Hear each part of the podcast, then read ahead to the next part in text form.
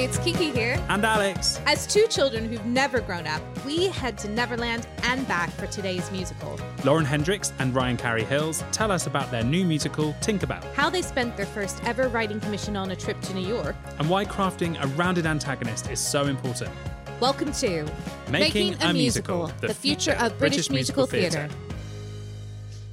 One of my favorite Disney films growing up was Peter Pan.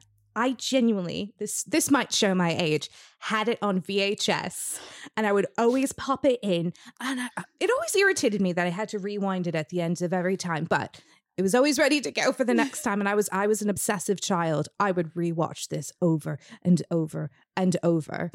We're not here to talk about that, but we are here to talk about a new adaptation of the same source material. And it's called Tinkerbell. And we've got Lauren Hendricks, who's written book and lyrics, and Ryan Carey Hills, who's written music and lyrics here today. Hello, both. Hello, Hi. lovely to be here. Oh, thank you. Tell us about you and this partnership to start. How have you decided to write musicals? It was a bit of a bit of a strange start. We both went to drama school together. Um, I was a menial first year, and Lauren was in her final year. So you know, I wasn't brave enough to talk to a third year. Um, I took pity on him. yeah, um, I was. I think I was playing the piano in the music room. and I uh, um, basically barged in and accosted him quite aggressively, and um, thought he was incredibly talented. And then just you. I don't know, it, he wasn't playing using sheet music. Yeah, so I don't read or write music. Um, entirely by ear, Oh, wow. Uh, not physically by ear. You know what I mean? That I'm would not, be I'm not that talented. um, so yeah, I think I was just playing in a singing room and singing. And part of our third year project when we were at drama school was to come up with our own concept for like a concert or a musical or just a piece of performance. And Lauren obviously had some ideas, and she I was like, basically just barged in and I went, You're not using sheet music. He said he didn't need it. And I said, If I started singing something you'd never heard before, could you follow it? And he went, I don't know, let's try. Um, it was terrible, but we really enjoyed doing it. So then we just carried on. and the next thing, we had a musical about two months later. yeah. Um, and, was, and then just snowballed from there, really. and she's been obsessed with me ever since. I have. That's true love. It Yeah. is. It is It's true nice. love. That's true love. Okay. So that's the origin story. That's the origin Yes. story. How now do we get to Tinkerbell? Um, so Matt Brinkler, who now runs Red Entertainment, he saw the show that we wrote first of all, like back in 2009. And in fact, I forgot this. He did a he was in a performance. He understudied One of the one of the parts. Yeah. characters. Oh, no so way. we, we've sort of known him for ages. He wanted to do a musical about Tinkerbell, um, and yeah, approached us to write it, um, which is our first commission. So that was a really interesting thing in itself. Just not writing whatever we wanted. yeah. It sort of has to go through all these processes and you know get cleared and really collaborative. Whereas we're used to just cracking open a bottle of gin and seeing what comes out. Whereas this time we actually had to make sure we were ticking all the boxes that Matt had asked us to tick. So break that down because we haven't yet unpicked what a commission structure looks like on the podcast. So let's go to the nitty gritty. Obviously, share what you can, you know, legal reasons and everything. But what does that actually? What does that relationship look like? What what checks and balances do you come into play that perhaps wouldn't if you were writing independently?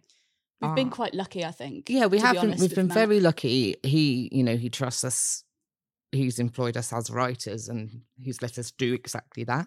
Um, I think the biggest difference is obviously time constraints and deadlines. Whereas if you're working for yourself, you don't have those. Um, we got the commission, I think, maybe like a six months or so before lockdown, or maybe a year. Is it I before? think, yeah, I think it was probably about a year. about a We'd sort year. of struggled to get started. Um, and then so actually lockdown for us was a bit of a blessing. So we were like, oh, we actually have time Very to productive. to actually do this now.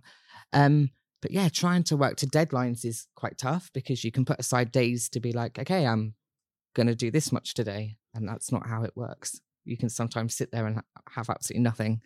Um, I think all, all the stuff that you have to do before you even start writing. So um, I had to produce a three page synopsis with just bullet point, this is kind of what I think the storyline could be. And then once that had got the go ahead or Matt had giving us feedback.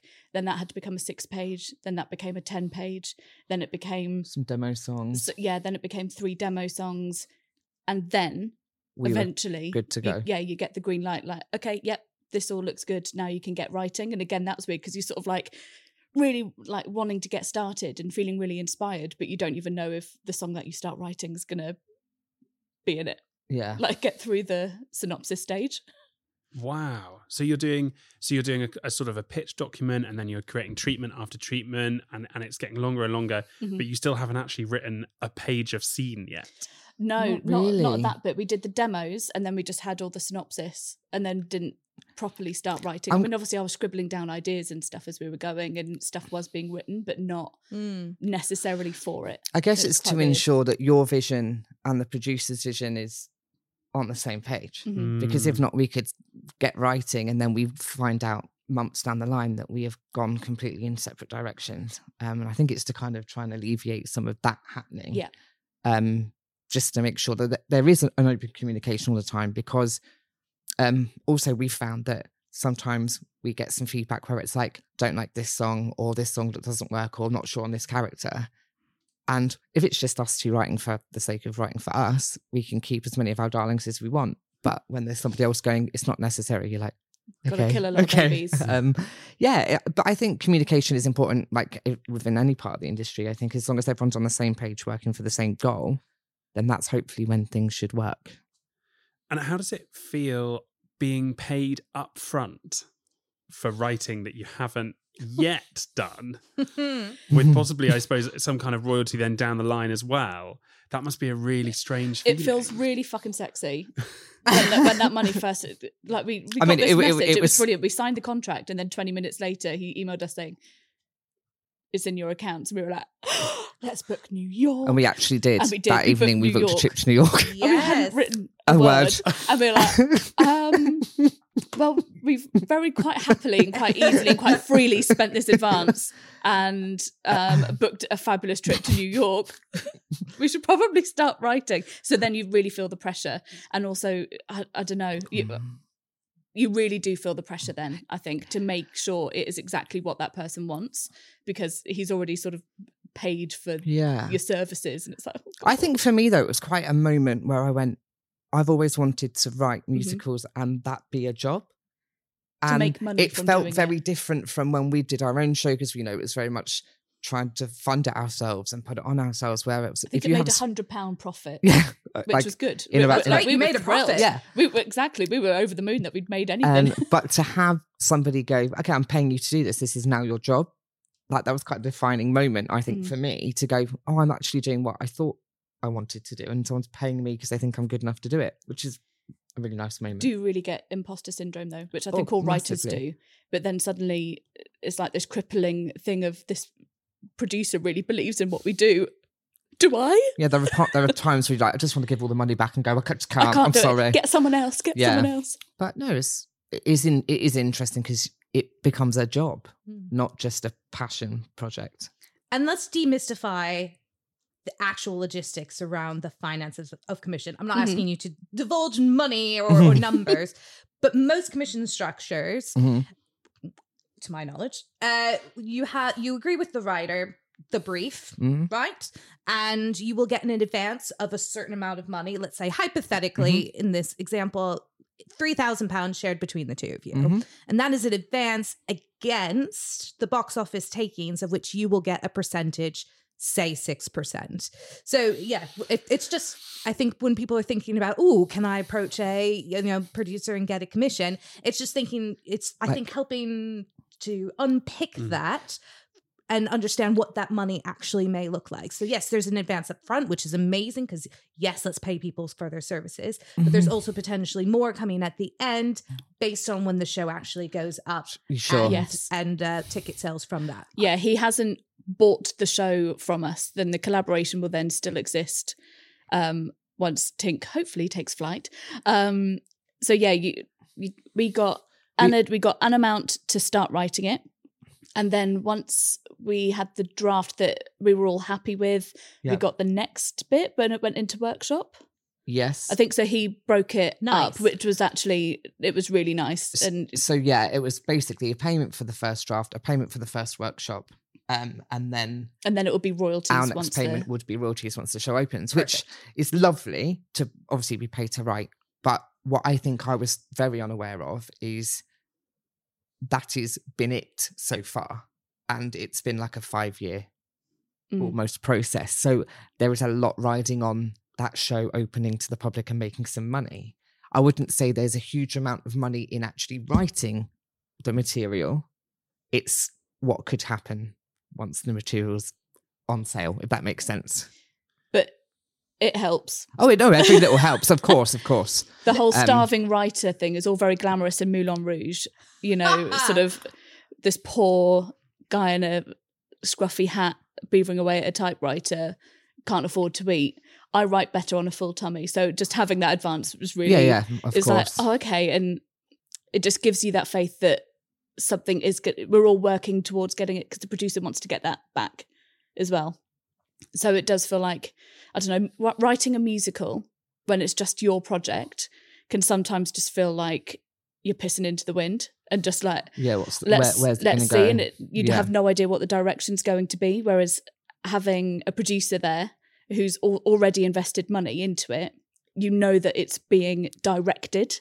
There's somebody else apart from the writers that has a vision for this. Yeah, Mm. yeah, yeah. yeah. Brilliant. Thank you for that. I think it's just really good to be honest and upfront about different structures and for sure. you know the, com- the commissioning structure is is amazing and brilliant and hopefully more producers will be doing it but yeah i think it's always good not to encourage people down a, a garden path that may not lead anywhere Yeah. um Absolutely. so yeah being really clear you know what writers always looking for you know money we're all Yeah. looking for Yeah. money to make make our shows happen so um yeah it is absolutely a path um but it's always good to be upfront so i appreciate the honesty Yeah. Yeah, but you. we've done both ways now. Yeah. So it, it is quite interesting. And I think it's quite important also to say that, you know, you do have to have those muggle jobs in between. Like, I'd love, well, we both love to get to the point where writing is our number one source of income, but it's trying to get that balance of working your muggle jobs to pay your rent and your bills, but then finding time to write. Yeah. Like, it is, it is hard and it is a, it is a slog. Um, but keep going, kids, because things happen. From Uncle Ryan. yes, follow your dreams and all that. So you're living your Tom and Julia from Smash Fantasy Yes, in New we are. York. I wear a lot of long scarves. And you are having to actually write the show. So tell us about your adaptation of Tinkerbell, because there's lots of adaptations of Peter Pan, isn't there? What, Mhm. what is it about yours which is different and unique? So um, this is kind of Tink's origin story. Um, this is before Peter, Wendy, Hook, um, before all of that. Um, the I- I'm trying to like speed through it without completely butchering the storyline, but there's um, uh, the pirates have waged a war on the fairies over in Neverland, and so all the fairies are forced to flee. Alliteration, lovely. Lovely. Um, and Tink and her two best friends uh, are sent to London, to Kensington Gardens, to join that fairy realm. And the Kensington Garden fairies are very different. It's all very much flowers and nature, and I don't know, all very like spiritual. And Tink works with metal, and it just doesn't really fit. Um, Tink's personality is quite brash. She's loud. She's um, disorganized and clumsy and scattered and she's got to try and find her way of making this new life work um and while there was a threat of the pirates in Neverland, over here there's still the threat of humans, particularly the Royal Society. So it's set in Victorian London, um, where the Royal Society were really making huge waves in science and advancement, and um, what was it? The classification of, Of species, species, yeah. uh, is what they were doing. So when they find out that there are fairies that are in Kensington Gardens, they obviously try and hunt the fairies, and Tink has to use her skills to help save the day and rally the fairies. a lot of our original source material comes from the books Mhm. um because you know this isn't a disney musical um so you know lots of red tape um but it's very much based on the original source material um by J. M. Barrie So That's Peter Pan, but also Peter Pan in Kensington Gardens, which is another book that I'd never heard of yeah, until we started researching. And it was like, ooh. yeah. There's more. and that's why there's the little statue of Peter Pan in Kensington Gardens. Ah. So I always sort of wondered why, there Yeah, necessarily, but it's because there was a whole book um, about that. So we used that and the description of the fairies and stuff from yeah from the books. It's So been fun. It feels like a really strong part of this story is um, obviously the fairies that which is sort of familiar to us and we know and love, but also the Royal Society. Um, tell us a bit more about them. Are they the sort of they're the villain of the piece? Are they? Yes, yes, they are the they're probably the main antagonist. Um, but I think as with any good villain, um, they genuinely believe that what they're doing is right, and some of what they did was a lot of the stuff that we now know and have and understand is thanks to them. But it's just about that balance of sacrifice and compassion. Um, so they are the antagonists of the piece, but they're not just like, oh, let's just go out and kill a load of fairies. They genuinely believe in what they're. yeah. They, they Doing. they just want knowledge. They want Mm. answers. Um, I guess you know there's lots of similarities to what's kind of happening now with conservation in zoos and things like that. It's like people generally are trying to do the right thing, but then other people have the um, opinion that there shouldn't be any animals in zoos. So it's that kind of approach with the Royal Society, really. But they are, I guess, they are the main threat. They're the main Yeah. source of The peril. peril. Mm. It made it made my job really n- like exciting with music as well because Victorian London and the fairy realm have two very different sounds. So it kind of gave me another world to explore musically as well. So that was good fun.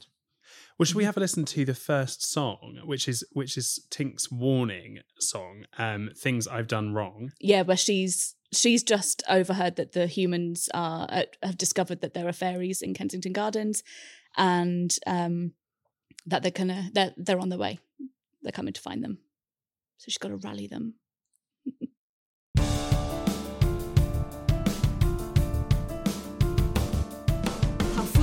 Was to fly off without care. How could I have been so naive?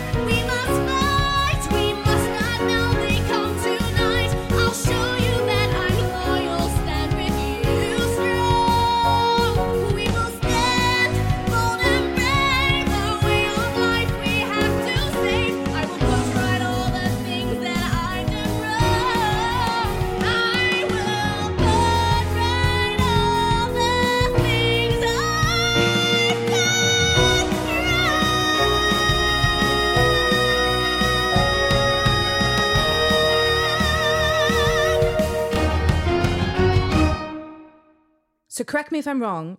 That was one of the first demos you ever sent to the producers. Yes, correct. Sung by the incredible Aimee Good, uh, who was a student of ours.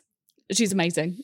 And that demo, even now, years on, still really gets me going. Like you can probably hear, I'm literally like, like, It's, just- it's really she's nice listening to incredible. that back actually because like, there has obviously been lyric changes and things like that for this workshop that's coming up. But um, a lot of those demos were done lockdown styly. Oh yeah, Like it most was like of, most of here's the a- demos here's- was, were just us.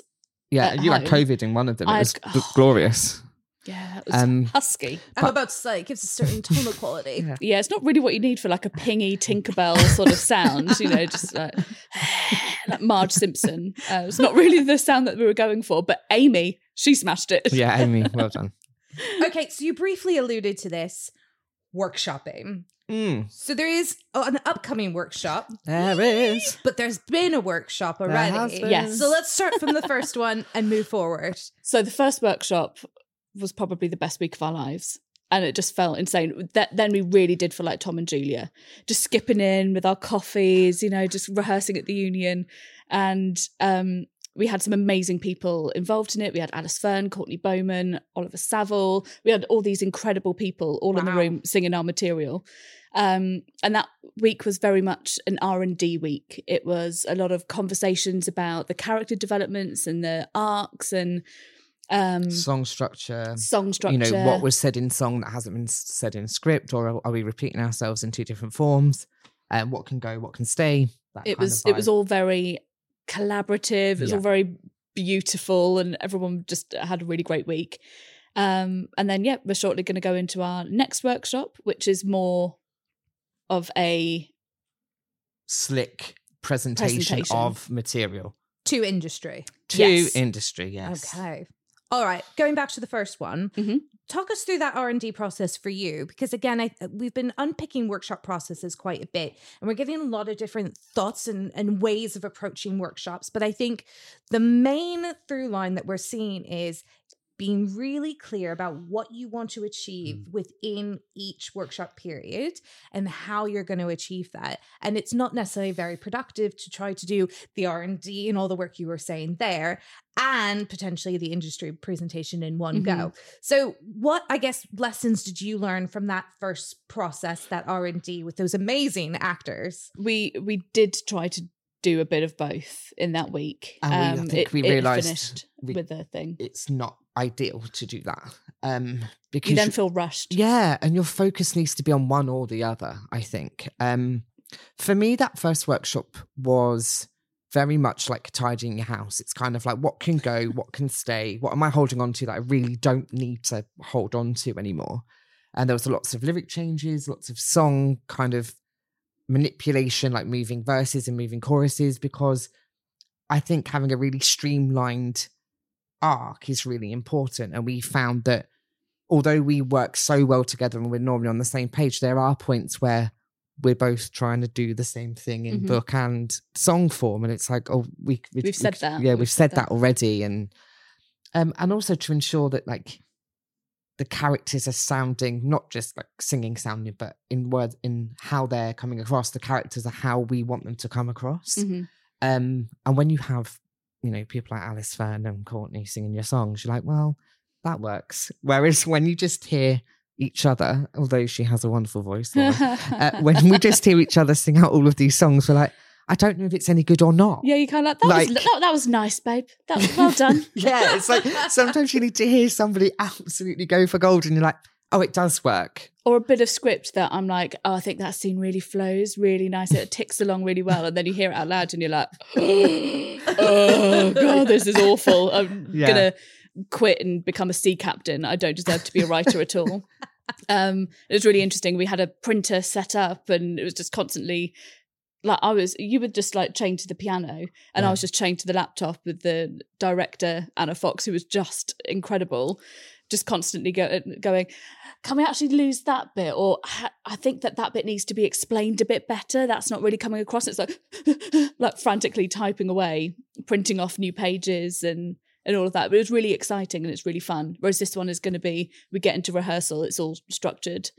We know exactly what we're going into and what we're doing. But yeah, we Yeah. we learned a lot doing that one. we just tried to do too much because then the actual presentation bit came along at the end of the week and it was fantastic and it was really well received but it wasn't the real Be- demonstration yeah, of it because a lot of the changes it. had happened throughout that week. The actors couldn't sit with it for a week, which is Mhm. what we want to do this time. We want to make sure the material's there. We're sure on everything that we're giving them, and it just feels a bit more secure. I think. So you're moving towards this new workshop, Mm-hmm. making progress. and we have a second song to listen to. We do Do you want to tell us a bit about that? What? it's called pro- What is it called? it's called progress It's called progress. um, so this is. Um, I had the most fun writing this song. this is um, a bit of ryan all yeah, over actually This is kind of, you know, the Fairy Realm have very much a pop rock sound. The Victorian London Royal Society are very much the old school chitty chitty bang bang traditional musical theatre. So this is kind of a an explanation as to what science and invention and evolution has done during the Victorian times. So I went on a big old research trip there are some um, incredible rhymes and I was like, how do I rhyme, you know, all of these different inventions together? This is my attempt, everybody. uh, a a highlight is when concrete is split into three syllables You're that's welcome. my favorite yeah You're welcome. enjoy Listen that We're in our prime, this is a time of human ingenuity. Amazing things are thought of every day. Wonders are not here by some miraculous fortuity. They're here because we study hard and Britain leads the way. We travel now to distant towns on trains that billow steam. Whilst chomping on a chocolate bar we made from cocoa bean. Or hop atop a bicycle and pedal round all day. Then jump aboard a steamship to the USA. Iron is much stronger now, we've turned it into steel. Got rubber tires that can fit around the wheel. Your carriage ride is certainly less bumpy than before. So we can sit and think about inventing more and more. Invention is the product of a man's creative brain. So many things that once were thought impossible, insane. We've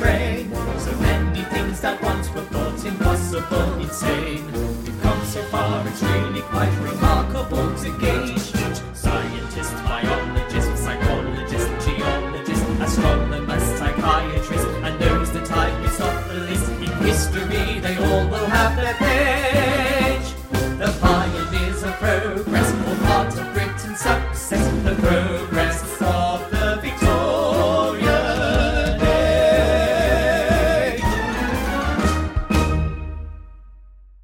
So we've heard two very different styles of song, and, and you sort of described a bit about that in the show. But tell us about how you go about writing on a practical basis. Do you lock each other in a room together until you've written a scene, or how does that work? A, a bit of both. For this in particular, because of lockdown, we were locked in a room together anyway. um, Again, Star Will. and it was it was all very cute. I had little, a little desk set up, and it was pretty much opposite Ryan. So every now and then we could sort of like give each other a little supportive eyebrow raise while we were working, um, and it was actually quite nice because then we'd take these little breaks and then do a little show and tell. yeah, I think what we do before, especially in writing songs, we write down, okay, what's the purpose? Do we need it? Why is that a song and not a scene? Or why is it not a piece mm-hmm. of action? Who's singing it? What do we want to get across? What kind of vibe? We like to have like a playlist of like, not to like copy, but to like have a reference song of like, like say, so this is our Hellfire or this is our, I don't know, end of Act One, Children of Eden. You know what I mean? So it's trying to have that vibe. of This is kind of what we're going for, and we just write down what do we want to get across, what kind of things do we want this song to say, Mm. and then we kind of, I kind of go away, come up with a song with some lyrics. Lauren looks at the lyrics and goes blah, blah, blah, and makes the lyrics even better, and then That's a lie. that's kind of how that happens. Um, so yeah, as, uh, we kind of start writing songs, both putting our ideas into a pot and making sure that pot is Mm-hmm. all the same flavor, and then hopefully what comes out afterwards isn't too dissimilar to what we were both thinking. If that makes sense. So it's not really like music first or lyrics. It's kind of like purpose. of. Yeah, like purpose first. What's the point? Yeah. And how do you navigate if you aren't on the same page?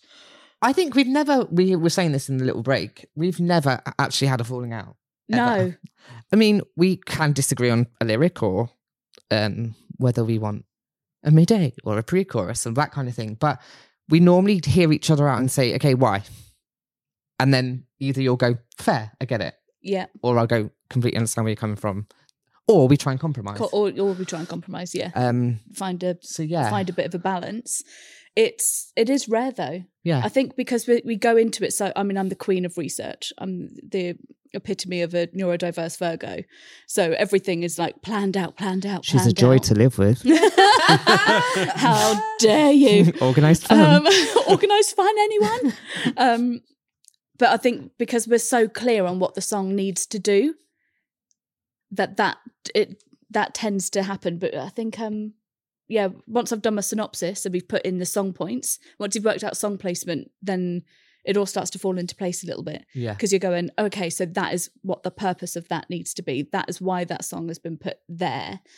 Um, and then yeah, throw everything into a pot and just yeah, it's it's hard to describe a writing process because then it It's can so- be different for other things. And when it's come to these rewrites, it's been really hard for us to have time together. yeah. So Because it's I'll to go like off. normal world. yeah, so I'll go off and just do a load of script edits and then basically give Ryan a bit of a to-do list like the song the scene before the song has had to change a little bit because this storyline wasn't particularly clear or whatever and then Ryan has to go away and do his thing and then we all have to come back together again. But to get started it's very collaborative. Yeah, I think it's also important to kind of put out as well. You can have arguments with yourself massively. Mm-hmm. Like there are times when I've rewritten. There was one song in particular that I Oh, God, rewrote the- about eight times, um, and I was on the edge of having a breakdown. Um, I've never seen because so I was trying to stick to this one idea that I had, Mm. and I didn't realize at the time, but it was evidently that idea that wasn't working. So it was kind of like just trying to roll shit in glitter. Um, and I just scrapped it, didn't I? And I was like, I'm I'm, starting just, again. I'm starting again and then Um, then it was all so easy for you yeah, from then and after then battling with it for the song months. is now in the show. So I just kind of wish I'd not wasted three weeks of trying to rewrite the same song. Um, and sometimes you just need to let it go, start again, and be okay with that. So Um, how do you know when something's wrong? Um, I think it it will just always jar. I think it, you always know. It'll be like the Skippy don't song on an album. Yeah, You, know, there's always one on a cast recording where you're like, nah, I'm not bothered. yeah. And when we're doing read throughs or little table reads, it's always the one where I'm, you know, your bum gets a bit clenchy before it comes up because you know it's not quite. the one that you go and choose to to, top up your wine during that one. It's like, oh, okay, that's that's the tea break one. Yeah. Um, and in terms of script, you just you Get can feel that it's yeah, you can you can feel that the energy is, of the whole piece is then dropped, and there have been some bits that it would have taken such a massive change that I was really putting it off. So I was really hoping, please tell me that this one's going to work because if it doesn't, I've got to go back. And the changes were massive, huge structural things that would have a knock on effect on the rest of the thing, would have a knock on effect on um, the songs and the music. Um, but once I bit the bullet, it helps that my girlfriend's a dramaturg and has been working on this. So that has been. I highly recommend getting a girlfriend who's an amazing dramaturg and director. Um, You heard it here. yeah, first. 10 out of 10 would recommend to a friend. Um, so that has been really helpful You because to have like a third eye on it. to have yeah and for her to be able to go okay if you're going to make that change let's break it down and start like here so it's not too overwhelming um, but there have been some changes that i was really putting off because it was going to be so much work but you've just got to and then it Everything is just- else is easier. oh it Yeah. 100% it- it flies then you can feel it. You can you can feel when a scene is is there, and then it's still open to change. We're neither of us are particularly precious, Precious, about no. making changes, which really helps. Yeah. So we've talked a lot about processes and the fact this is an adaptation and the original source material was intended for children. Is the piece that you're writing also child specific? Who's it for? Um, I would definitely say it's a, it's a show you can bring kids to, but um, it's also one that a group of adults can also go and see on their own. Um, I'd say it's probably a similar audience to Wicked Yeah, uh, in terms of age ranges and and what we're wanting. Because while it is Tinker Bell and it's fairies, it's all rooted very much in adult human experiences, and it's quite yeah Yeah, and I think also our generation uh, can go and see it, and there's little Easter eggs kind of pointing at kind of future stories of Tinker Bell, and mm-hmm. hopefully they'll be picked up on. But also, I think the world has a very one-sided view of Tinker Bell because of what we've seen on our screen. So to bring a different version of her to life is is really exciting. yeah we've uh, we said from the beginning of the process that we want every kid that does come to see it to see themselves up on stage and that's been our sort of motto running alongside this so making sure that there's loads of representation within the cast and in the The creative storyline. team and in the storyline Yeah.